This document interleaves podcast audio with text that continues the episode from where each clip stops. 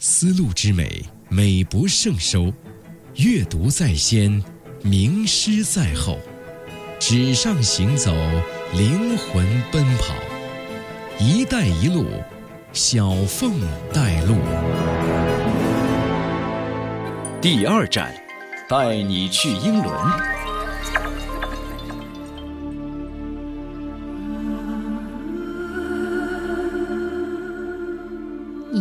四七年的深秋，在伦敦塔内，皇宫的烛光亮了整整一夜。国王亨利三世长跪在地，沉浸于祈祷中。他素来痴迷于听弥撒，并在遥远的先祖忏悔者爱德华身上找到了灵感，以帮助自己成为一个了不起的国王。他为自己的长子取的名字就是爱德华。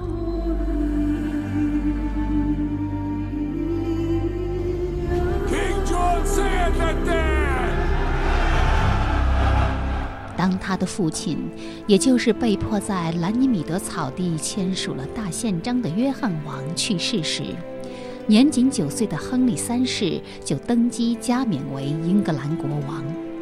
四方赶来的约翰朝臣一见他就惊呼：“小人儿美丽极了！”他是深陷战乱的王国唯一的希望。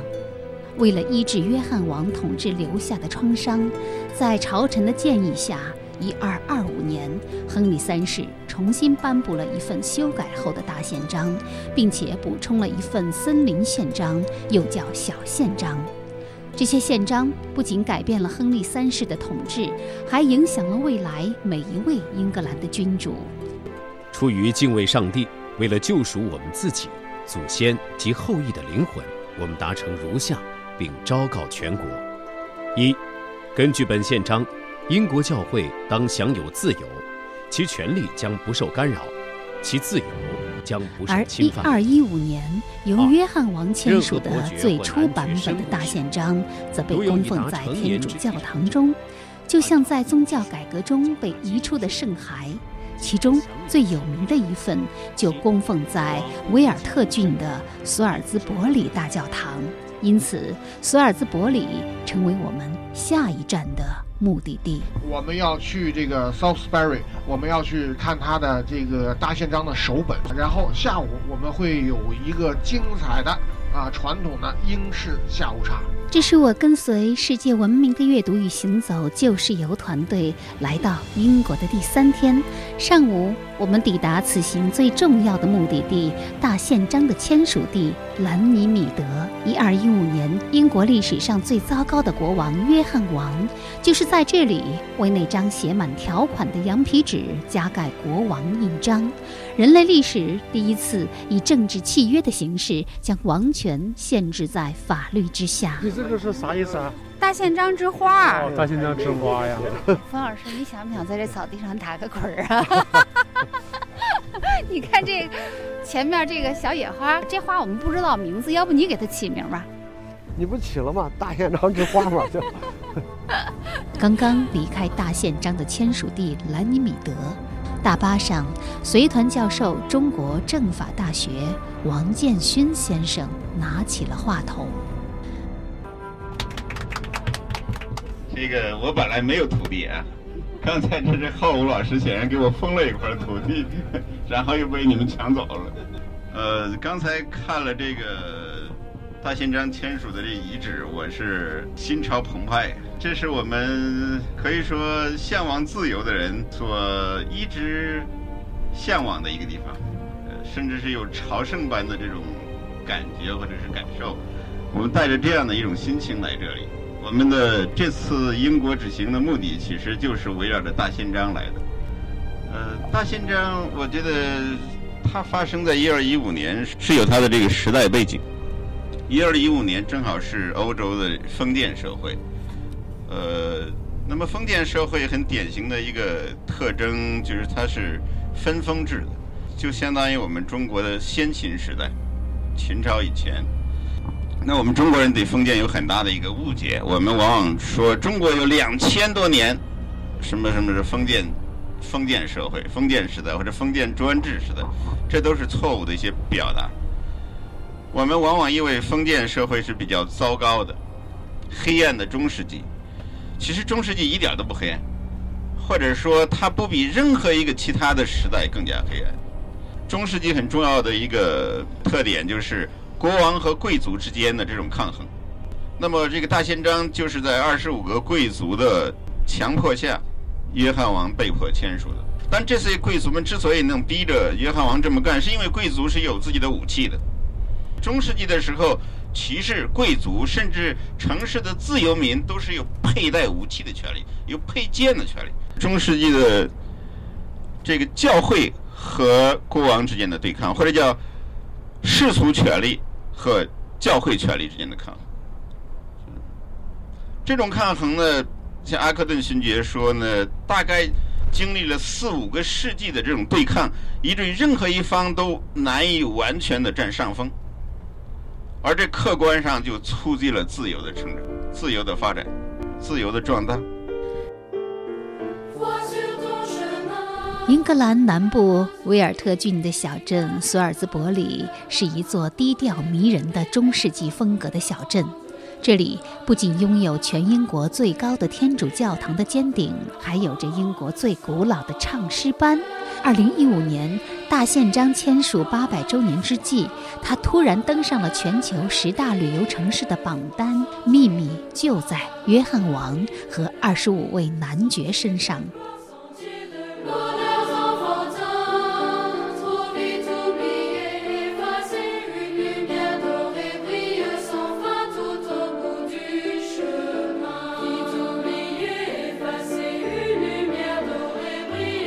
抵达索尔兹伯里已经是中午时分，我们步行穿过一条满是摇摇欲坠的维多利亚时代红色砖石房子的古老街道，它的尽头就是索尔兹伯里大教堂。这座教堂曾经定格在风景画家康斯泰伯的风景画中，如今历经风霜，仍是画中的样子。灰黑色的哥特式建筑，高达一百二十三米的尖顶，无愧于英格兰最美建筑的称号。还有它的庭院，也是一个非常美的空间。竹笼编制的巨大的兔女郎，以跪地的姿势祈祷。这性感尤物与肃穆的教堂形成一种混搭和反差。院子里还四处贴着伦敦社交季的广告牌和招贴画。就是这些贵族啊、有钱人啊，只有在伦敦 Rising 的时候才去伦敦，叫社交季，可以把它译成伦敦社交季。这个时候，这些名流显贵们去伦敦相互沟通、搞阴谋诡计、打听奇闻异事，这个。是吧？婚丧嫁娶，他们这个英国人也是好事者居众啊。换句话讲，就是说他们很长时间都是居住在都住在农村，嗯，他他不到城市里去，嗯，他认为城市不是他们这个英国人的这个精神寄托所在。你说太对了。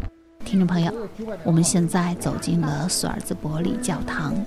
正中央呢是一座白色的平顶帐篷，很像一个室内蒙古包。上面是两行英文的烫金的大字：Magna Carta, Spirit of Justice, Power of Words。大宪章，正义的精神，词语的力量。大宪章的原件此刻就在帐篷里，排队的人有点多。那现在离帐篷一步之遥的地方，啊，这儿有一个镶嵌在桌面上的。电子触摸屏，我们来看一看，那上面是一些什么样的东西？抓起了监禁，等待审判。嗯，然后这人权宣言。啊，人权宣言，你看看。嗯，人权宣言。就就就是中国也认了人权宣言，你看他们那些国家不认。中国呢是。因菲尔是同意的，是吧？对。中国是签署了。啊。哎，对。所以他我们也是绿的。为什么这阿拉阿拉斯加也不存在啊？为什么问你啊？那没人儿，所以没有人权问题，不存在这个问题是吧？这是一个很有意思的装置，很像大型商场的触摸导航。左上角有一排按钮，分别代表法治、人权等等。中心则是一个地球仪，随着主题不断的切换，地球仪会自行转动，也是在揭示大宪章对整个人类文明进步的贡献。和影响。罗斯福说：“联合国人权宣言是国际大宪章。”这是罗斯福说的一句话。安心的排了一会儿队，我终于走进了这个只能容纳两三个人的帐篷内部。里面漆黑一片，在一个木质的龛笼中，一盏昏黄的射灯从地台上向上照射，灯光正好打在镶嵌在玻璃框中的一张泛黄的羊皮纸上，上面是密密麻麻的拉丁文。哇，只有一张纸，就是一张纸，Only one paper，是拉丁文，密密麻麻，连个标点符号都没有。严重怀疑这是为了节省羊皮纸张，因为那会儿羊皮纸好像造起来也挺麻烦的。那么诺曼征服之后呢？国王和贵族们其实多半是法兰西血统，因为他们都是从法兰西的诺曼过来的，那么都是以说法语为主，而土著的盎格鲁撒克逊平民呢，则说英语。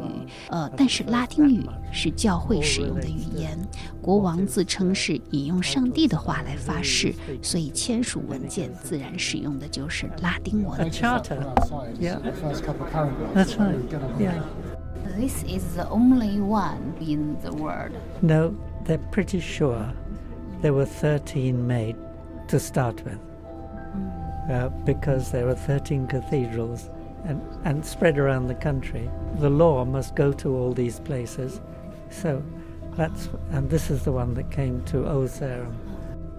这是一位年纪很大的英国绅士，他告诉我，一二一五年约翰王签署的大宪章一共抄写了十三份，由在场的十三地贵族带回保存，现在仅存四份。索尔兹伯里就是其中的一份。据说在美国首都华盛顿国会山也珍藏着一份，与独立宣言摆放在一起。二战期间，美国迟迟不参战，急坏了丘吉尔。他决定向罗斯福赠送一个不寻常的礼物，以说服其参战。最终选定的礼物就是大宪章手抄本，因为他相信这是一个提醒美国人是英国血统，有着共同捍卫的自由价值，并为此出手相助的绝妙方式。转到帐篷背面，浩武老师、建勋老师和东坡先生正在阅读墙上装裱的大宪章的六十三项条款的原文，其中最重要的四条原则被打成了醒目的黑体字。建勋老师，你看看这呃六十三条，对，这些黑体字的是比较重要的，比较重要的啊，就你认为最重要的。也是这几条公认的，公认的，一二三四。对，第一条是关于教会的自由、宗教自由问题。这个第十三条呢是说，伦敦城市要享有它自古以来的这些自由以及自由的风俗，并且其他的城市也统统要享有这些自由。其实是保障。强调伦敦城那伦敦城被认为是英格兰这块土地上当也当时已经是最大的城市，也是最重要的城市。然后伦敦。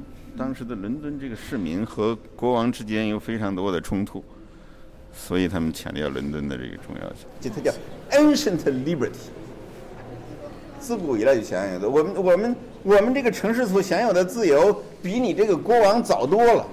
不是你赋予我们这自由，而是这些自由比你还要早。所以您没有权利侵犯我们这些东西。第三十九条是。正当程序和陪审团审判权的来源，也就是任何人如果不经过他的跟他同等地位的人的裁判，经过这个一定的程序的话，是不能够被抓起来，不能够被监禁，不能够被放逐。第三十九条一般被认为是整个大宪章最重要的条文，它直接影响了后来英国的权利法案和美国的宪法等等。嗯。第四十条。第四十条就是对任何人，我不能，我们不能够出售。权利或者正义，不能拿钱买你就有权利或者有正义。我们也不能对任何人拒绝权利或者正义，也不能耽误，也不能延迟他们获得权利和正义。在帐篷背面还有四道大宪章的考题。大宪章一共有多少个单词？一共有多少条款？完整抄写一遍需要多少时间？它的名字的由来。而在另一边，居然还有标准答案。三三千五百字。对，还考试。六十三。测试一共只有三千五百个词儿，六十三个条款。五十个小时。嗯哼，对，注意啊，他这个大宪章这个名字怎么来的？你看最后那个说，在一二一七年，一二一七年的时候又签署另外一个宪，这个也很有名了，这个叫森林宪章。嗯，就是当时这个这这个这个土地上有很多的森林。那这些贵族们是有一定权利使用这些森林的，因为这个经常和国王发生冲突，所以就专门又签了一个森林宪章。这个宪章呢，跟大宪章总是相提并论，就是大宪章即森林宪章，国王不得违反。此后一直都这么表述的，然后这个森林宪章就是小宪章。那么大宪章作为一份主要是维护贵族利益的宪章，是如何惠及全体国民？大宪章的意义有没有被高估？随团教授王建勋老师解答了我的这个疑问。有很多人说这是一个维护贵族特权阶层的这么一个宪章。是的，就是如此。但是这并不是糟糕的，因为。从历史上看，人类获得自由的历史是一个渐进的过程。人类获得自由的过程是一个扩展性的秩序，它是一步一步的来的。没有没有任何一个社会一下子赋予了所有的人的自同样多的自由，没有这样的地方。嗯哼，哪怕美国是的，是的，美国美国也是有一个废奴的过程。对，黑人一开始也没有自由，是吧？甚至妇女的权利也受到限制，妇女也没有投票的权利，没有参与政治的权利等等。那。今天有人把它视为是跟平民百姓没有关系，因为它只维护了贵族的自由，这是非常狭隘的。自由的扩张，它从来就是从一个群体到另外一个群体，或者从一个小的群体到更大的群体。有些人就错误的认为说，如果和权利和自由不能一下子赋予所有人的话，他就应该不赋予任何人。也就是说，我们宁可所有人都平等的成为奴隶，也不能让一部分人先自由起来。因为这种看法就是一种非历史的看法，是一种反历史的观念，误以为我们从可以从一张白纸开始获得所有的自由。历史不是这样的。您觉得大宪章有没有被高估？我觉得怎么高估都不过分，不是有没有被高估的问题。哦，因为它不仅在人类历史上具有这种非常重要的王在法下的这种象征性的意义。对所有人而言，而且它实实在在的对于推动建立一个有限君主政体起到了非常重要的作用。虽然在历史上，在英国的历史上，它三番五次的被取消，又三番五次的被重新确认，但是大宪章作为在英国历史上人们追求自由的一个目标，从来没有失去过它的价值。我觉得是人类历史上。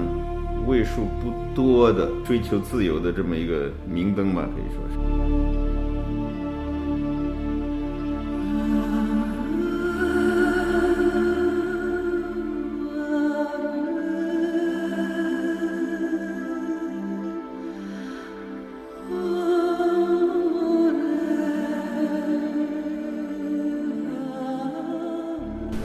索尔兹伯里教堂高大明亮，不同于一般教堂的肃穆昏暗，甚至有一对情侣在此窃窃私语了很久。其实，这座教堂建造于一二一五年大宪章签署之后的五年，正值亨利三世统治时期。痴迷于听弥撒的亨利三世，或许曾经在此祈祷。亨利三世在位六十三年，连大卫休谟也说，没有哪个凡夫俗子有耐心撰写或阅读亨利三世一朝鸡零狗碎的事迹。而在中世纪，谦卑的国王十分稀有。亨利三世疑似成年，他开始想要挣脱议会的束缚。国王和议会的短兵相接，主要集中于财政问题。一二六一年，他和父亲约翰王一样，因为想要收回失去的法国诺曼领地，而肆意开征高额税收，从而和议会闹翻。议会改革派则在亨利三世的妹夫西蒙·蒙特福特的领导下，打败了皇家军队，并生擒了爱德华王子。In 1258, in the very hall that defined His Majesty, Westminster, seven of the most powerful barons confronted the king. Fully armed, they paused only to leave their swords outside. The barons were led, in all but name, by the most improbable revolutionary in all of British history, Simon de Montfort. 西蒙·蒙特福特，英国历史上有一个不能忽略的人物。他是个魅力十足的法兰西人，只比国王小两岁。他精明的政治头脑令国王颇为欣赏，他甚至还娶了国王寡居的妹妹。但最终，两人还是由于现实政治纠纷反目成仇。亨利三世曾经对西蒙说：“你比世界上所有的雷电加起来都可怕。”一二六四年，在内战中失利的亨利三世远走法国，西蒙·蒙特福特则在威斯敏斯特召集议会，讨论税收和军费问题。历史学家传统上将这次议会看作如今仍在同一地点召开的议会的起点，史称西蒙议会。It has been ordained that there are to be three parliaments a year to view the state of the kingdom. It is provided that from each county there are chosen four law-worthy knights to hear all complaints for the common benefit of the whole kingdom. 西蒙议会的参与者除了贵族和领主，每个郡县还要派出两名谨慎而合法的骑士，以及经过选举产生的自由民。这实际上成为英国下院的前身。正如丹尼尔·汉南在《自由的基因》一书中所写的，历史极少能够提供泾渭分明的起点和终点。但无论如何，西蒙·蒙特福特都可称得上是议会之父。如果说上院诞生于兰尼米德草地，那么下院则脱胎于西蒙议会。而议会在这个国家也逐渐成为一个充满魔力、代表权力的代名词。此后，英格兰的一系列重大事件，诸如宗教改革、英国内战、光荣革命等等，最后都演变成议会事件。然而，在一二六五年的一次战役中，由于手下威尔士骑兵的便捷，西蒙输掉内战。战死疆场的他的尸首惨遭肢解，但他的塑像如今则被供奉在美国众议院。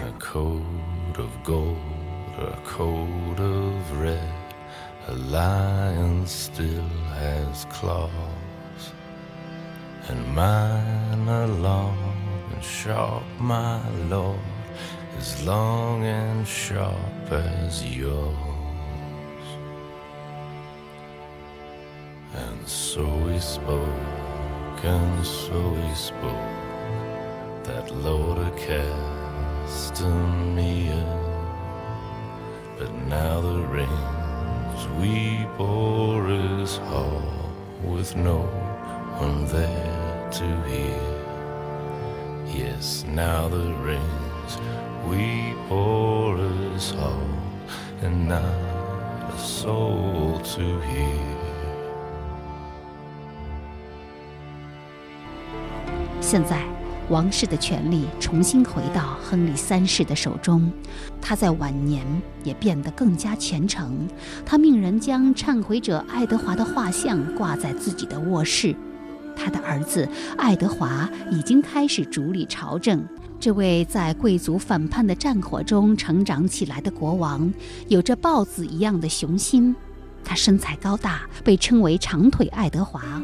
他以杰出的军事才能征服威尔士，成为英国的凯撒。他还是溺爱妻子的丈夫，就是他在妻子艾琳娜故去之后，为他竖起十二座王后十字架。十字架长长的影子倒映在现实中，成为伦敦查令十字街。Edward's devotion is best reflected in a monument unique in medieval kingship. Twelve crosses he built to mark the points where Eleanor's body lay en route to Westminster Abbey. The most famous being Charing Cross in London. 爱德华一世的另一项重大成就，就是在他统治时期，英国议会终于成型。经过漫长的历史演变，十三世纪称之为 Parliament， 也就是谈话的大议事会，已经成为英格兰的最高法庭和讨论财政税收的场所。就这样，在十三世纪的这一百年间，英国政治史上的两个重要基础——大宪章和议会——都产生了。这是金雀花王朝的辉煌遗产。一二九五年，正值中国元朝的第二位皇帝元成宗铁木儿继位元年，威尼斯商人的儿子马可·波罗在中国居留将近二十年后，带着胡椒、丁香、桂皮、肉桂等东方香料回到意大利的故乡。嘉欣老师，你说大宪章算不算是神来之笔呀？就是它的发生。是不是有着一种一种偶然性？如果不是这样的一个糟糕的国王的话，嗯哼，是不是就没有这个大宪章的签订？我倒是觉得它的必然性远远高于它的偶然性。我们看欧洲整个的封建社会中世纪，那这样的宪章比比皆是，在当时的欧洲很多的地方都出现过类似的这种宪章，是因为封建社会的结构。封建社会的特征所决定的，就是当时就存在着国王和贵族这两个势均力敌的群体，谁也不能够完全统治谁。你刚刚说了有这么多的地方都签过类似的文件，那为什么独独大宪章过了八百年，嗯，啊，人们还这么重视呢？对，非常好的问题，这是因为。英国自大宪章之后的这种传统一直被延续了下来，而在其他很多地方，特别是欧洲大陆，都被中断了。到十六、十七世纪之后，他们彻底封建社会一刀两断，或者在一些地方发生了激烈的革命，以推翻封建、以推翻中世纪、推翻宗教、推翻教会作为他们的目标。那这种以封建时代的割裂，或者从封建社会转到了王权专制的社会之后，这种封建的传统，一方面被他们遗忘了，另外一方面，因为这种历史没有延续下来，所以他们并不认为今天所获得的自由跟封建时代的大宪章有什么关系，他们不愿意去。封建时代去找他们自由的源头，而英国人向来重视他们的传统和历史，并且英国是从来没有与封建社会说过再见的这样的一个国家，那所以他自然而然就会把追求自由的源头追溯到大宪章，甚至追溯到更古老的传统。所以今天英国人依然在纪念大宪章，就像钱承旦先生在英国通史中所点评的。大宪章和议会起源在英国历史上有着重要的意义。如果没有这两件事，后来的英国就不会是现在这个样子，也不会在世界范围内变得这么突出。这两件事儿的意义就在于，他们是国民自由的起源，而自由作为一个原则，是现代世界最真实的原则之一。英国的自由植根于深厚的传统之中，这些传统是其他国家所没有的。英国之所以成为现代世界的开拓者，从它的传统中可以窥见成因。自由的传统由贵族开创，成为后人争取自由的先声。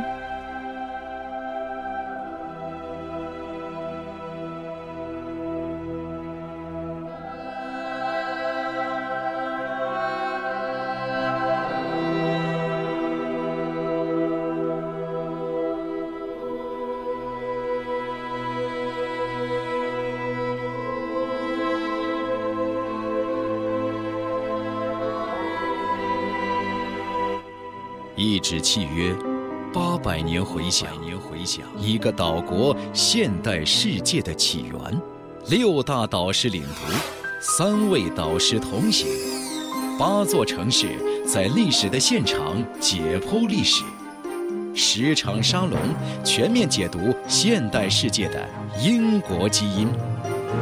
小凤直播室旧事游特别节目，英伦十日谈。离开索尔兹伯里教堂已经是下午两点，我们在小镇散步，去当地的一家茶餐厅，那里将有一场令人期待的英式下午茶，搭配建勋老师的讲座。午后的小镇十分安静，沿途是各种文艺的小店儿。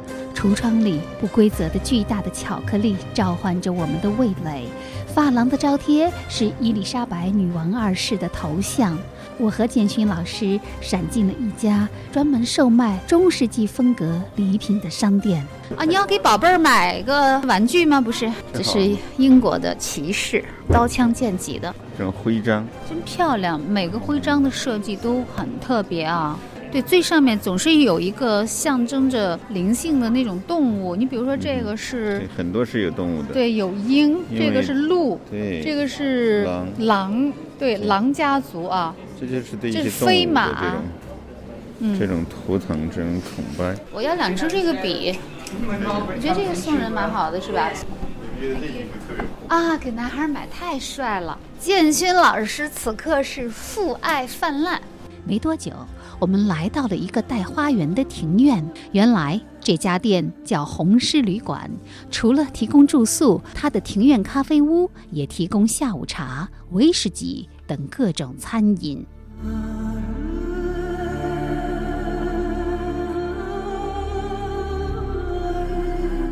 在夏绿蒂·勃朗特的小说《维莱特》中，他记述了女主人公夜宿伦敦圣保罗教堂附近咖啡馆的情景。他写道：“早晨醒来，我透过窗棂看到了天上的云，看到了灰蓝色教堂的尖顶。这一刻，我仿佛看见我的内在自我的移动，我的灵魂扇动深受桎梏的翅膀，急于挣脱。”我猛地感觉自己仿佛不曾真正的活过，终于体味到人生。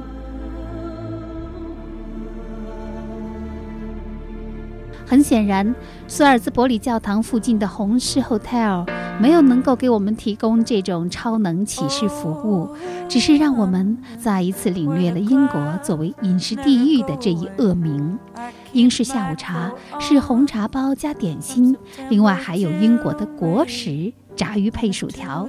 英国人常被调侃，除了炸鱼薯条，这个国家真的没什么可吃的。但我要说，即使是炸鱼薯条，也真没什么可吃的。新鲜多汁的鳕鱼，一点盐也不放，就裹着面糊干炸。他们大概永远不知道用南酒、花椒和盐稍微腌渍一下炸出的鱼有多香。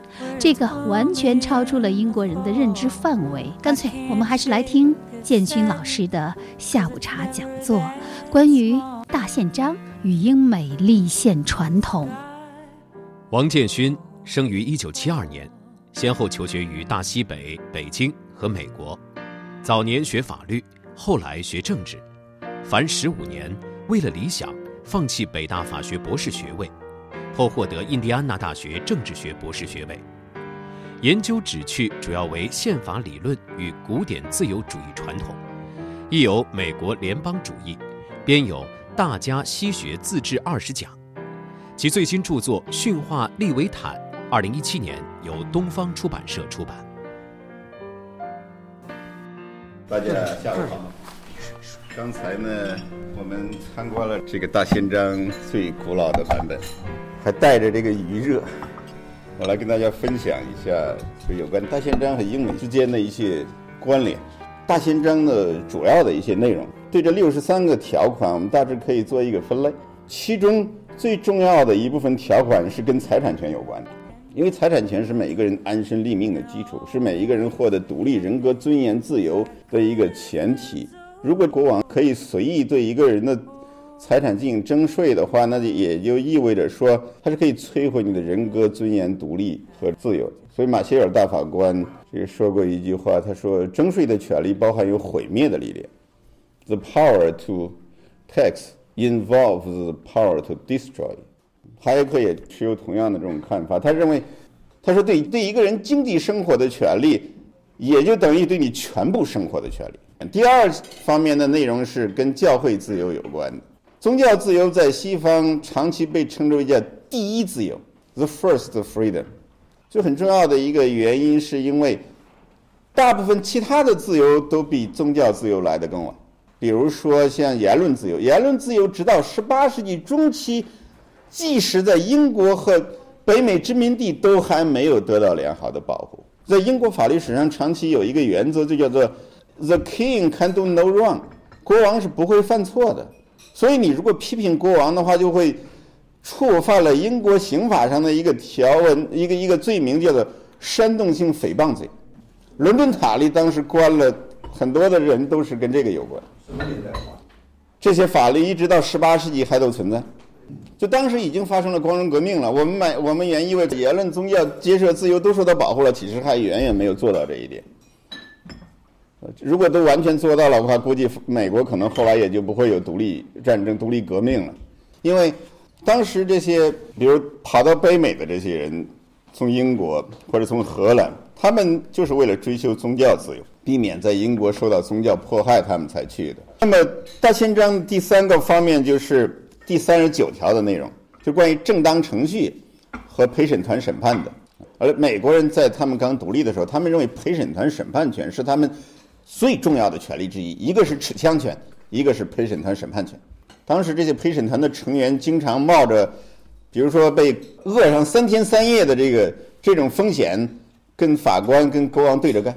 国王或者法官认为这些人有罪，但陪审团成员就判这些人无罪。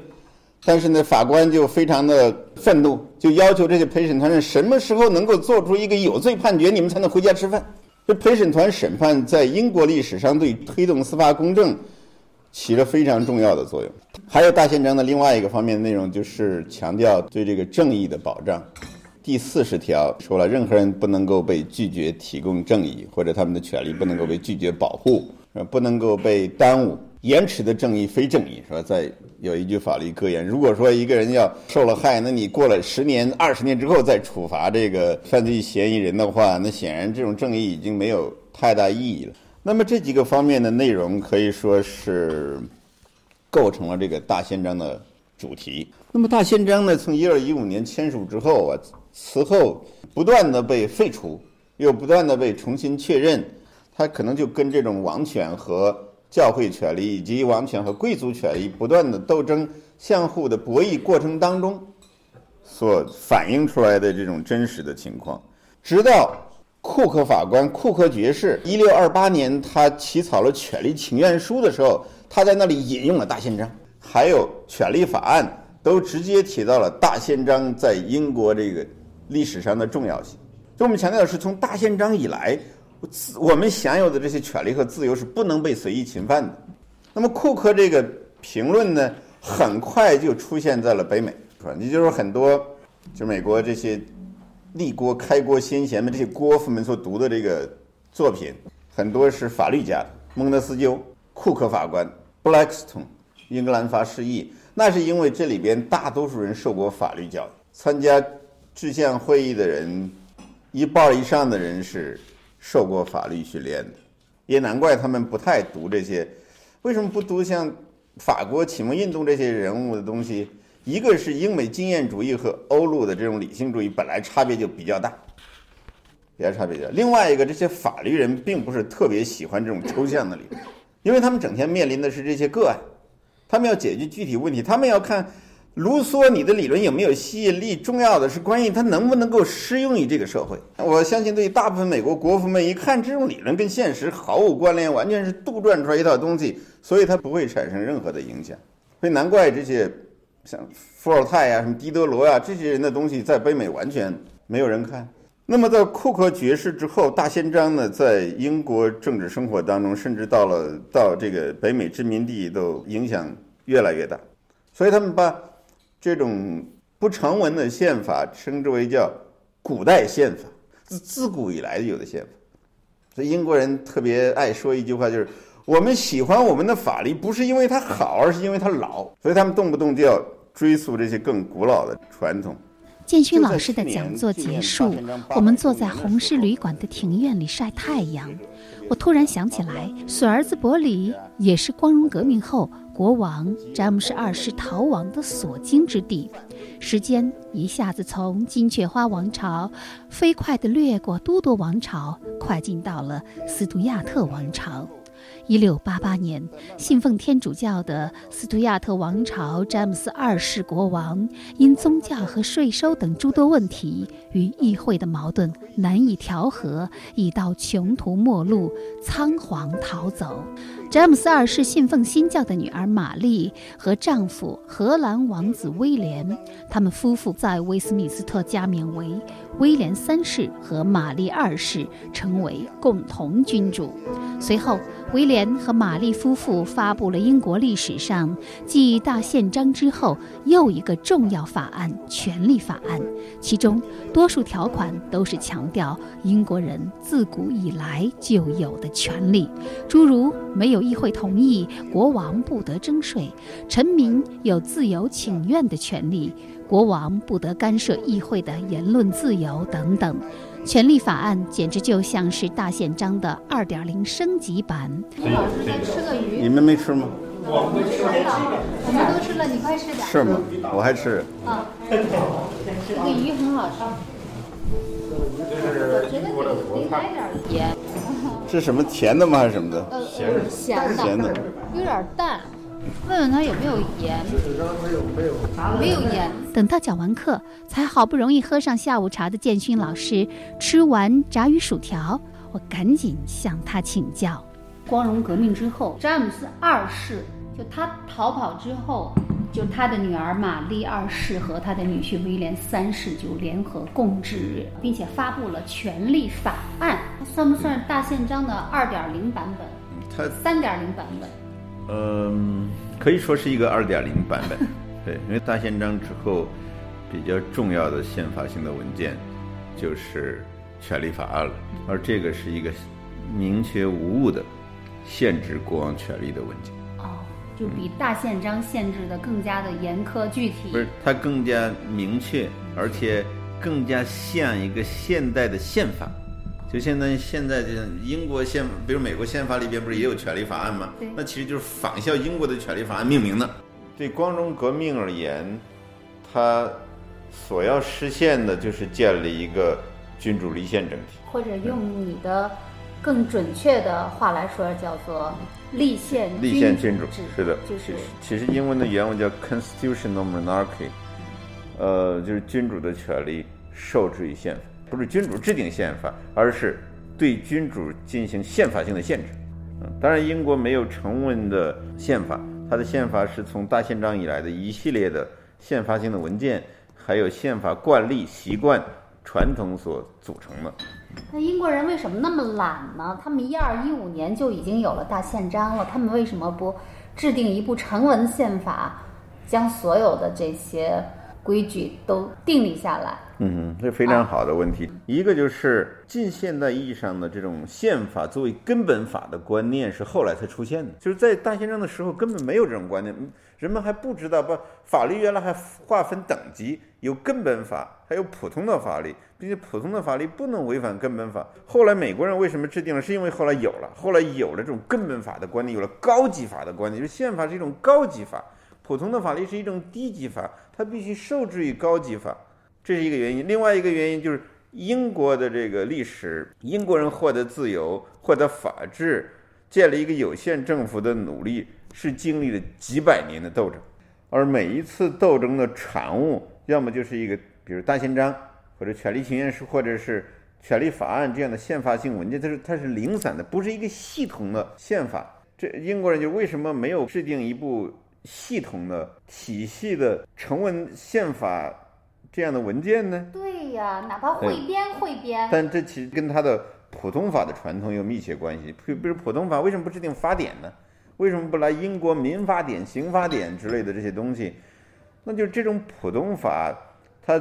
建立在尊重习惯、尊重传统、尊重历史基础之上，它是开放的。英国人相信，法律一旦制定之后就落后了，一旦制定之后就落后了。社会生活是常新的，这种普通法的观念同样影响了他们对宪法的看法，这影响他们的，所以他们一直没有制定一部叫英国宪法这样的东西。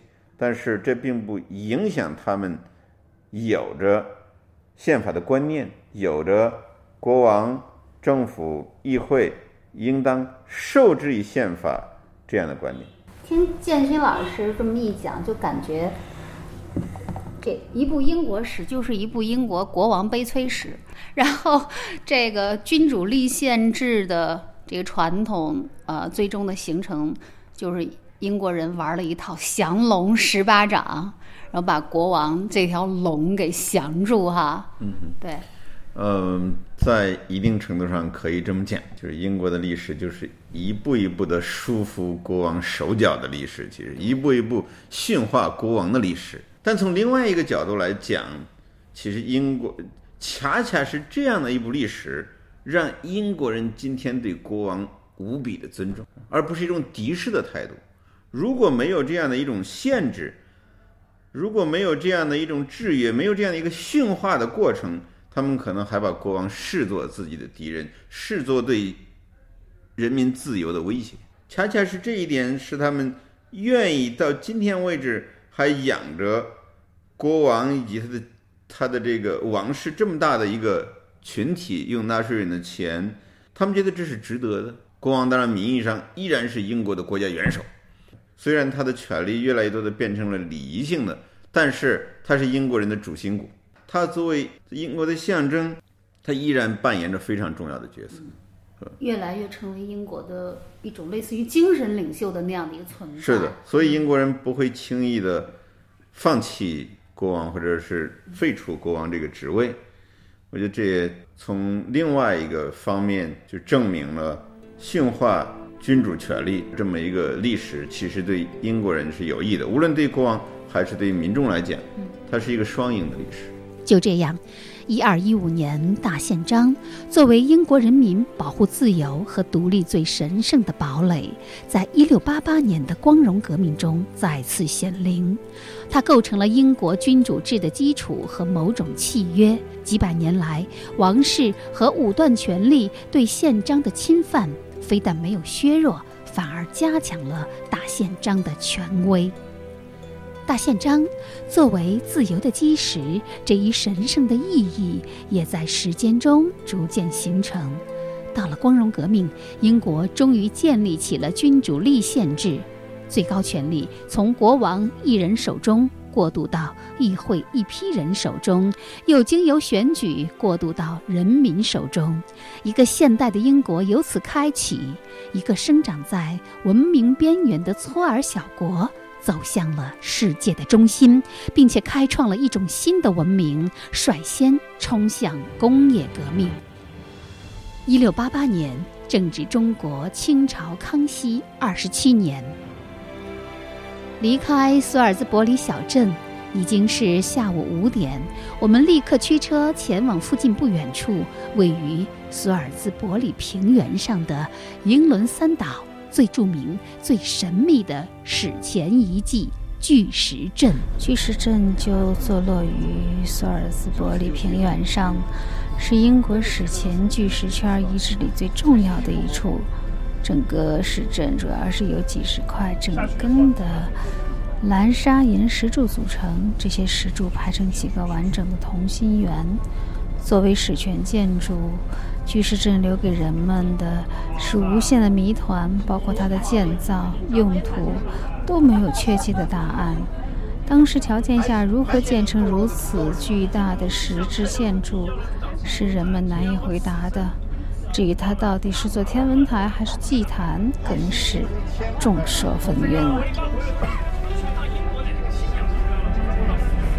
初次见识巨石阵的美丽，是在英国文豪托马斯·哈代的笔下，因为这里是德伯家的泰斯姑娘逃亡的终点。他愤而杀掉曾经诱奸他、试图爱他却毁了他的贵族亚里克，而和遗弃他又来寻找他的牧师的儿子安吉一起逃亡。在一个没有星星的夜晚，他们无意中闯进了巨石阵。四周的一切都是空旷的寂静和黑夜的孤独，还有猛烈的风不停吹着。There are no stars tonight. Perhaps we could have made our souls take flight together. Did they sacrifice to God here? No. To the sun, I believe. It was a pagan temple. Older than the ages. Older than the D'Urbervilles. Do you think we shall meet again after death? I'm afraid, Angel. I'm afraid. 苔丝的裙子和鞋子已经被野草上的露水弄湿了，躺在其中一块被白天的太阳晒得暖暖的石头上，她睡着了，仿佛睡在一个巨大的祭坛上。She's sleeping. Just a little longer. 前方不远处就是巨石阵，人无论是在巨石面前，还是在白云下面，在草原之上，都显得那么的渺小。巨石阵是据说是一座与太阳运行相对应的远古神殿，这些石头是智慧的史前人类在四千五百年前堆积起来的。有人说是外星人建的，也有人说是远古人类用了一种什么样的奇妙的方式来建造。啊，总之，这是人类的一个谜团。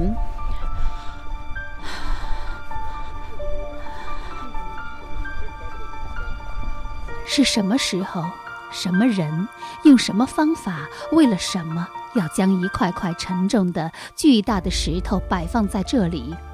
巨石阵对于人类来说，始终是一个难解的千古之谜。它究竟是用来观测天象的天文台，还是宗教部落向太阳祭典和膜拜的场所？是史前人类对生命与性的崇拜的象征，还是一个远古的日历？据说它的主轴线和夏至日早晨出生的太阳在同一条线上，还有两块石头的连线指向冬至日落的方向。在乘坐摆渡车离开草原的路上，随团教授冯克利先生公布了他的最新发现。人物简介：冯克利，济南府人，生于五六前夕，长于趵突明湖侧畔。弱冠之年，为拓展眼界，自学洋文，不求功名显达，只为烂读助力。三十年下来，录得法政经史译著三十余种。偶有心得处，以落笔为断烂文章，但求活跃脑细胞，服侍心中积尘耳。译作包括《学术与政治》《乌合之众》《致命的自负》《民主新论》《欲望与利益》，著有《尤利西斯的自负》《虽败犹荣的先知》。首先，我声明我是八卦，我不是那个破译的人，不可能的。那我要破译的人，英国人肯定不让我走了，啊！这来到这儿呢，我就想起我这个若干好多年以前，大概十好几年以前，我看过一本那个罗伯特达尔的《一个民主》啊这个书，它其中呢，它讲到两个欧洲民主的来源，就我们知道比较详细、比较清楚的，就是希腊，至少是雅典的民主。那么另外一个民主的来源呢？这个按罗伯特达尔的解释啊，就是这个北欧部落民主。像这个凯尔特人早期的议事的场所啊，就是类似于巨石阵的这样一个地方。这个地方呢，就看他的介绍，应该是，呃，一个是聚餐、交流。举办仪式、埋葬死者的这么一个地方，就是肯定，我们看他把这石头，不管是从哪弄来的哈，他当时这个部落的力量应该是非常强大的。这样一个建筑群呢，它的作用，我推测，应该是和他这个民主意识有关系。因为按这个罗伯特达尔的解释，就是在史前时期，这个北欧到处都是这种部落民主的这个遗迹。这应该也属于那个，我这推测啊，就是只是咱考虑这个巨石阵的一个线索，呃，是这个部落民主制度的一种遗存。呃，另外呢，我还想到就是按这个英英美传统吧，习俗啊，是维持我们的这个生活的各项权利最重要的一个来源。这个按这个蒙特斯鸠的说法呢，呃，萨克逊人这个他的自由啊是来自于森林，呃，而不是来自于罗马。然后那个英国普通法里还有一个很著名的说法，就是我们几乎看普通法就会看到这样一个表述，就是英国人的自由是来自于渺不可及的记忆之中啊，就是已经人们都找不到他的这个具体的这个呃有记录的来源了，就他已经超出人的记忆了。他特别强调这一点。这个东西呢，实际上是习俗，但习俗呢，我估计啊，像北欧人啊，他这个接受这个，呃，民主选举的这种，呃，决策制度啊，非常顺利，可能和他早期的部落民主的这个传统有关系。这个东西啊，可能已经融化在这个北欧这一代这个民族的血液里了。这个意识跟这个石头有什么关系？啊，因为它这是一个部落议事的一个场所。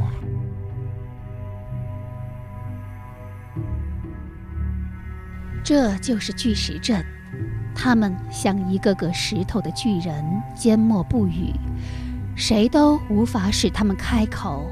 他们孤独地屹立在海岛上，也屹立在历史中，成为不列颠文明演化最古老的见证。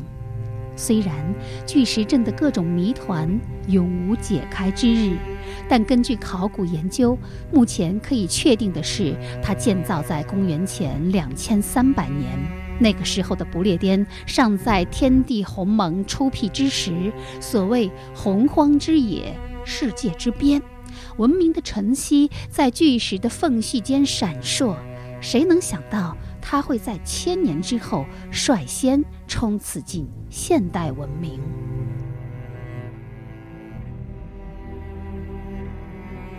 是的，就像麦考莱所说，不列颠能有今日之盛，早年历史并无草蛇灰线可觅。但自无从记忆的远古时代，当第一批讲英语的人从日耳曼森林处走出来，就信守。部落事务需经公共大会讨论的原则，到贵族强迫约翰王签署的大宪章，这一原则演变成国王征税必须经过议会同意并纳入英格兰基本法，而光荣革命则结束了君主与议会的长期斗争，从而使法律的权威、财产的保障、个人的自由和谐一致，为亘古所未有。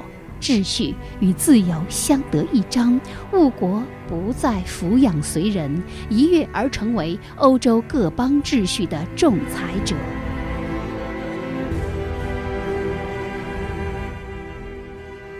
离开巨石阵，天已黄昏，正是密涅瓦的猫头鹰起飞的时刻。这位古罗马智慧女神，只在薄暮降临时放飞栖息在她肩头上的猫头鹰。一只叫经验，一只叫自由。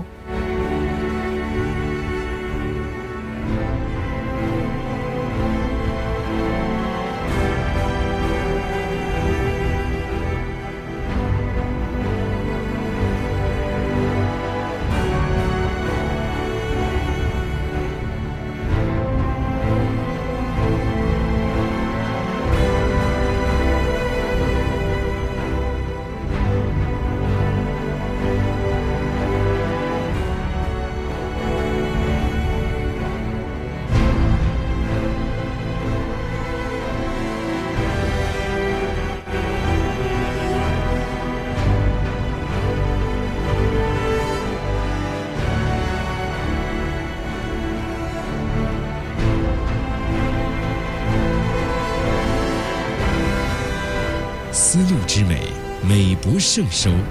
阅读在先，名师在后。纸上行走，灵魂奔跑。一带一路，小凤带路。第二站，带你去英伦。